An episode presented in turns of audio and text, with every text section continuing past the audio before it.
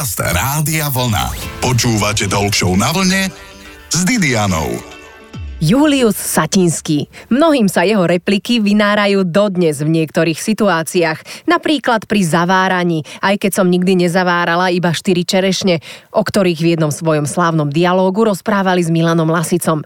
Dnes však neriešime ani tajomstvo mojej kuchyne, ani pečie celé Slovensko, ani bez servítky, ani záhradkárske minimum. Dnes budeme spomínať práve na Jula Satinského. Mojou hostkou bude jeho dcéra Lucia Molnár Satinská. Počúvate Talk na vlne s Didianou. Dnes si zaspomíname na časy, ktorým sa hovorilo staré dobre. Hoci aj tento víkend bude raz patriť medzi staré dobré časy. Mojou hostkou je Lucia Molnár Satinská, slovenská jazykovedkynia, prekladateľka a dcéra Juliusa Satinského, pretože aj to je status byť dcérou. Dlho som sa snažila z toho vymaniť, ale teraz už sa k tomu hrdo hlásim. Prečo vymaniť? Aby nepovedali, že idete cez otca? Áno, tak človek sa hľadá, chce byť sám sebou, nechce byť stále posudzovaný podľa otca. Navyše, môj otec bol tučný a fúzatý, tak rozhodne som nechcela, aby ma s ním porovnávali. Vyzeráte veľmi dobre a silno pracujete stále na otcovom odkaze, nie? Áno, tak teraz už je to vlastne 20 rokov, odkedy zomrel. Odvtedy sa stará mojho pozostalosť, takže ho spoznávam ďalej aj po smrti a venujem sa tým písomnostiam a už je to tak trochu aj moja práca. 29. decembra to bolo však, 2002, odkedy odišiel z tohto sveta. Vyzeral, že si vedel ten život riadne užívať. Mali ste s tým aj patálie doma? Našťastie, ja, keď som sa narodila, už mal 45 rokov, takže podľa mňa si už odžil také tie najväčšie, um, neviem, škandály a žúry a všetko, takže v mojom detstve už nemal problémy s nejakými návykovými látkami, už bol taký sporiadaný a boli to už len spomienky, takže už bol oveľa tak rodinejšie založený. Vedel si užívať život aj klobásy, zdedili ste túto lásku po ňom? Áno, ja žiaľ nedokázala by som byť vegetariánka alebo vegánka, ja milujem meso, ale samozrejme sa snažím o nejaké zdravé meso, ale taká mangalica alebo mm-hmm. taká kačacia. Mm-hmm mm-hmm. masť. masť. Áno, ja to som zdedila, asi to mám geneticky, milujem všetky tieto živočišné produkty. Super, ale cibulku ste nemali, to by som cítila teraz. Nie, nebojte sa, dnes som mala náhodou smuty, takže to je... Á, nech sa páči. Tak ako v zime si treba posilňovať imunitu. Ako si ju posilňoval váš táto, ste ho vraj volali? Myslím si, že sa nebal studenej vody. Keď sa mohol okúpať, okúpal by sa kdekoľvek. Takže nebol taký ten otožilec, že by chodil sa v zime kúpať, ale on nemal až tak rád tú hygienu v tom zmysle, že by sa niekde čvachtal proste v nejakých wellnessoch a tak. A ináč imunitu, no pamätám si, že jedol na kila jablka, to mal rád, ale ináč bol viac e, na tú nezdravú stravu. Na tie klobásy. Dovolte otázku. Mnohí si ho pamätáme aj tak, že nosil vlastne nohavice na traky, mali farebné šnúrky a nosil kockovanú košeliu, dobre si to pamätám. Áno, to keď bola jeseň alebo zima v lete na jar nosil trička s krátkým rukávom.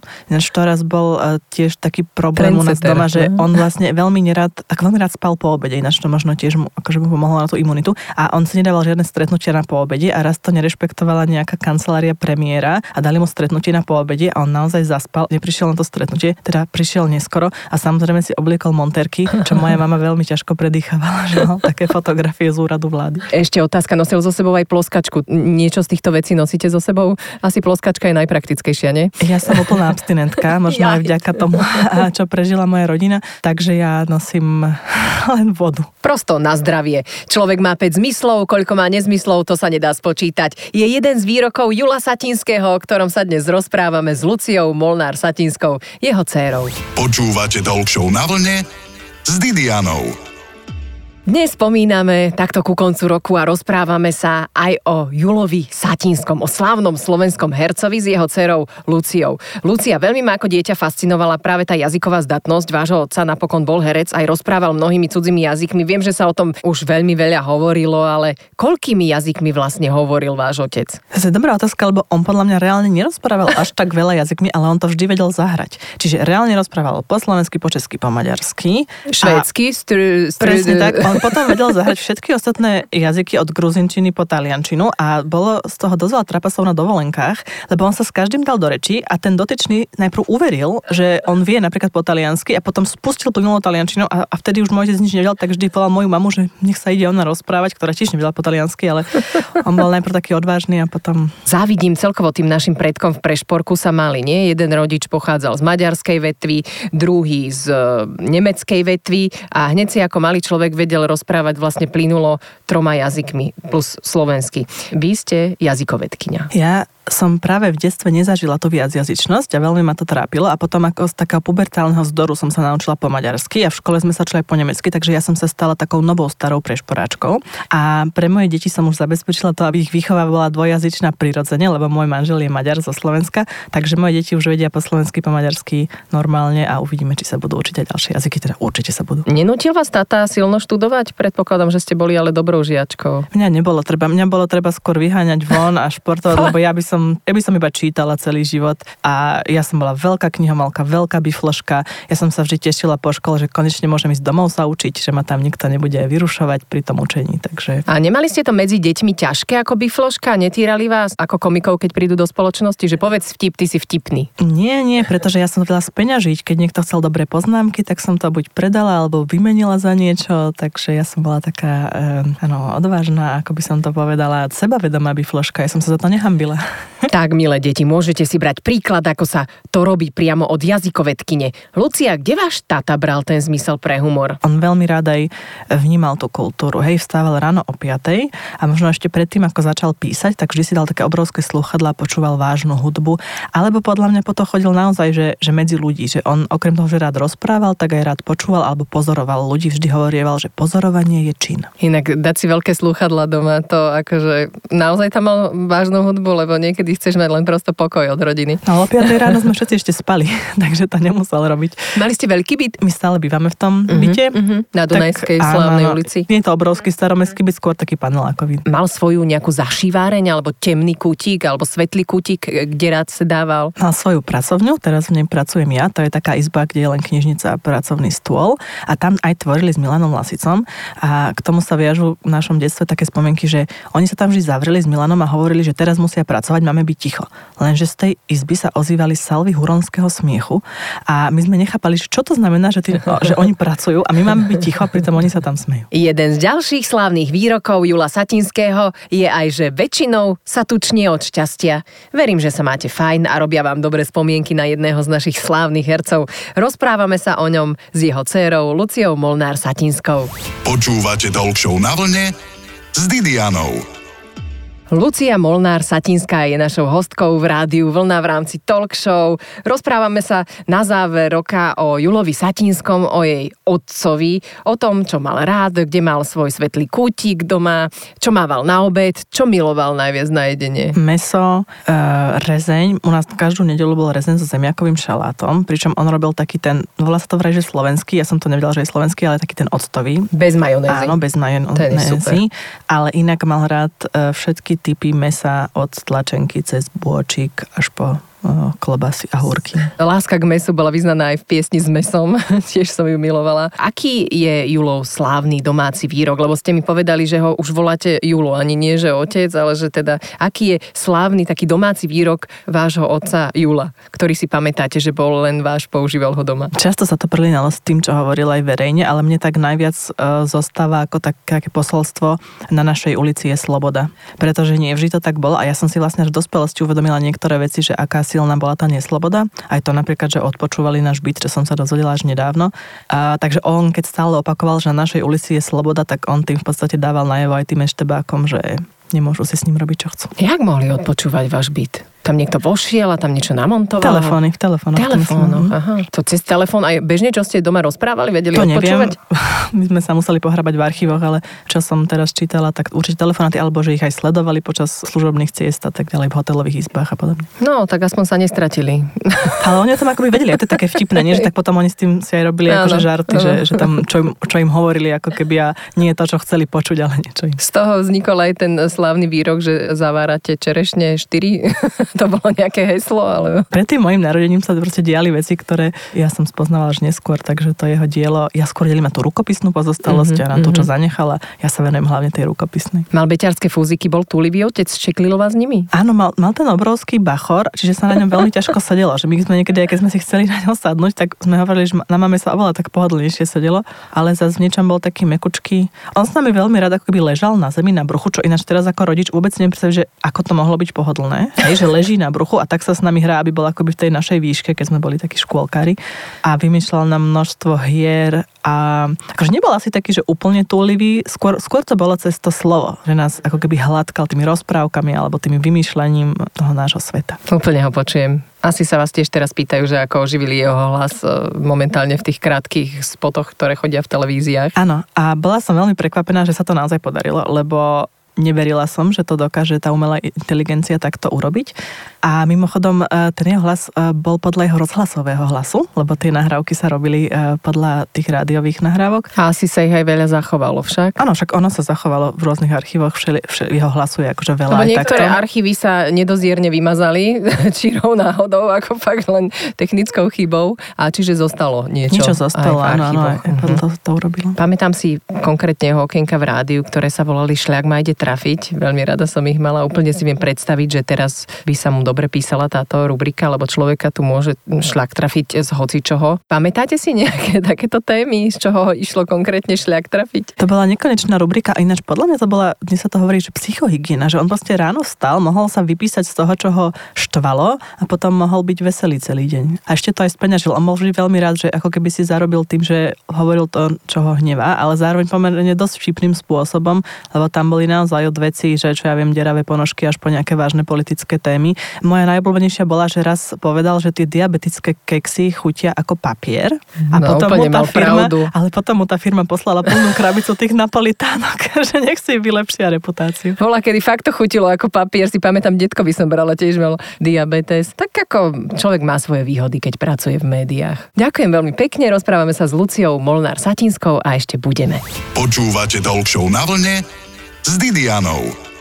Myslím, že každý už čítal, respektíve počúval rozhovor s dcerou Jula Satinského, Luciou Molnár Satinskou. Lucia, niekde som si tiež prečítala, že ste hungarofilka. Tak ako to je? Pozor na rozdiel medzi hungarologičkou a hungarofilkou, ale ja som asi obidve, lebo hungarologička je nejaká vedkynia, čo skúma maďarčinu a hungarofilka je tá, čo má rada maďarčinu alebo Maďarov a to je pravda. No, mm-hmm. ja mám rada aj maďarčinu, aj Maďarov. Ja som kedy si hovorila, že maďarčina je veľmi sexy jazyk, lebo veľmi dobre sa z nej dajú vytrénovať pery, keďže má také hlas slovensky ako ö, ü. To keď máš... Ako čo, keď, to vyzerá, že niečo sa ti... No, keď človek stalo. správne hovorí po maďarsky dlhodobo, podľa mňa má veľmi, veľmi také dobré pery. Máte ich krásne. Aké slovo mi teraz poviete po maďarsky, také najťažšie, pri ktorom sa môžem rozcvičovať na mikrofón? Törölköző. Törölköző. To je užerák. Uh-huh. Alebo? Alebo török öröm to je turecká radosť. Je, že turecká káva. A kiči espresso je, malé espresso. No a to je tak všetko, čo viem z maďarčiny. Čiže vás maďarčina takto fascinuje? Áno, od tej puberty ma fascinovala. Najprv tá maďarčina, potom aj maďari ako maďarskí muži. A potom teda jedného som si zobrala za muža. Takže teraz Ale predstavte si, čím to bolo, beťarskými fúzikmi. Nemal váš otec. Nemal, fúziky. nemal fúziky. A ide váš šľak trafiť, ak niekto povie niečo nespisovné alebo nespisovne? Vôbec nie, ja som skôr taká jazykovedkynia pozorovateľka, uh-huh. takže ma zaujíma, ako tí ľudia naozaj používajú ten jazyk, lebo väčšinou za tým je nejaká logika. A keď v tej spisovnej slovenčine niečo ľudia stále robia chyby, tak asi je tam nejaký problém s tým pravidlom. Napríklad? No napríklad, keď nám vnúcujú, že niektoré bohemizmy, čiže české slova nemáme používať, ako napríklad... Že mi niečo vadí. Presne tak. Alebo venčiť toho psa však áno. Však čo s ním máme len chodiť na tú prechádzku. Uh-huh. Pre mňa aj takéto, e, neviem sa preniesť cez to, že by som mala dojčiť, ja proste kojím moje deti.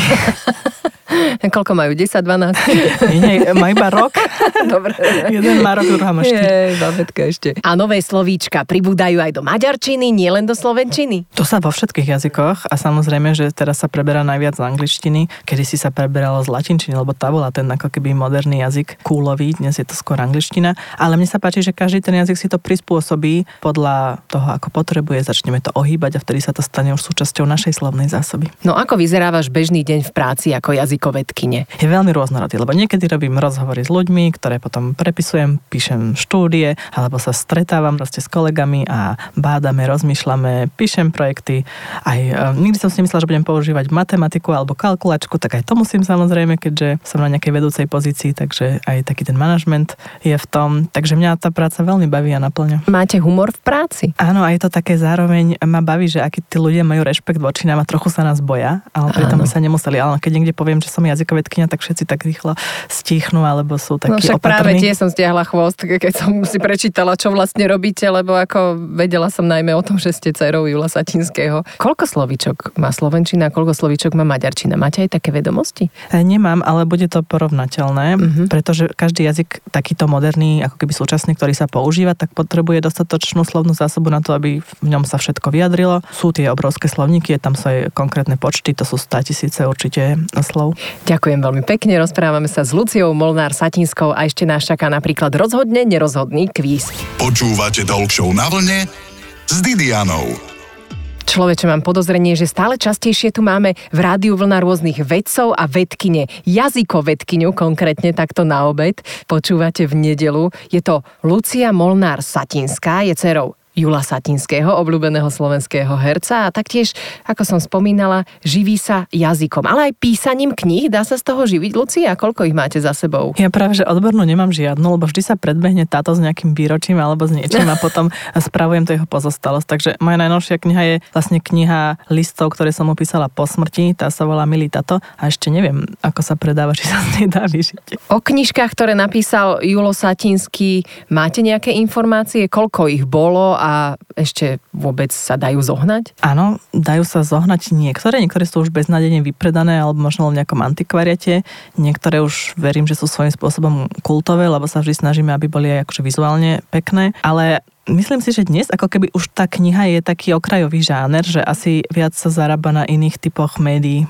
a nie na knihe. Skôr kniha už je vášeň.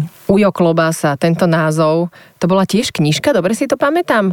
Áno, on vydal, Julo Satinsky, vlastne váš otec vydal rozprávky však? Rozprávku ja Klobásu, vyšlo uh-huh. to v dvoch vydaniach. E, To rozšírené už som robila aj po jeho smrti a to pôvodné bolo niekedy v 90 rokoch. No kto vie, či by tento názov prešiel v dnešných prúderných časoch, lebo znie to všelijako. Mohol by tam byť upozornenie, že nevhodné pre vegán. Pre deti. Ja aj pre vegánov. Inak to je krásne. A to je ten humor, ktorý máte asi nielen z doma. Ale ináč ja si vážim, ja, ja ako keby nie som proti vegánom, len aby to bolo jasné, ani proti vegánstvu. Ale poznám taký dobrý vtip. e, Dobrý deň, máte niečo vegetariánske v tejto reštaurácii, že čo si môžem zobrať? Čašník hovorí taxík. OK, rozhodne nerozhodný kvíz. Lucia máme ešte pred sebou. Máte na výber z dvoch možností. Chodíte do posilňovne alebo do posilovne? Ani do jedného, do knižnice. ako ale viem, čo je správne, že má byť posilňovňa, ale nepoužívam toto slovo a chodím do knižnice. Tak ja tiež som úplne v rozpakoch, že musím chodiť do posilňovne, radšej by som do posilovne. Je to kratšie. Šnúrky na topánkach na každej nohe iná, ako nosil váš otec, alebo radšej jednofarebné. Ja mám najradšej topánky bez šnúrok, lebo pri malých deťoch nemám čas si šnurovať, takže mám väčšinou na zips. Knižka klasická z papiera alebo elektronická čítačka? Klasická z papiera. Tu si môžeš zašpiniť, však založiť e, nejakú peknou záložkou, fotkou tvojich ratolestí a tak ďalej. Jazyk e, bravčový alebo hovedzí? Ako na jedenie, to je hovedzí je lepší podľa mňa. Zavárať radšej čerešne 4 alebo nemáte rada čerešne? Na jedenie ich mám rada a zavára skôr moja svokra. Božole mastné alebo božole nemastné, neslané, najlepšie mladé víno. To je zase ten alkohol, takže ja budem piť iba hroznovú šťavu. A obed s rádiom vlna alebo rádio vlna s obedom? Prosím. Ešte raz. To je krásne, vidíte? Jazykovedkynia Lucia Molnár Satinská bola dnes s nami v štúdiu Rádia Vlna. Dajte si nejaký dobrý obed. Robíte rezeň dnes, Lucia? U nás varí často môj manžel, takže sa máte. určite niečo dobré uvarí. Budeme sa tešiť. Niekedy na budúce. Ahoj. Dobrú chuť. Počúvate Show na vlne s Didianou. V nedeľu po 12.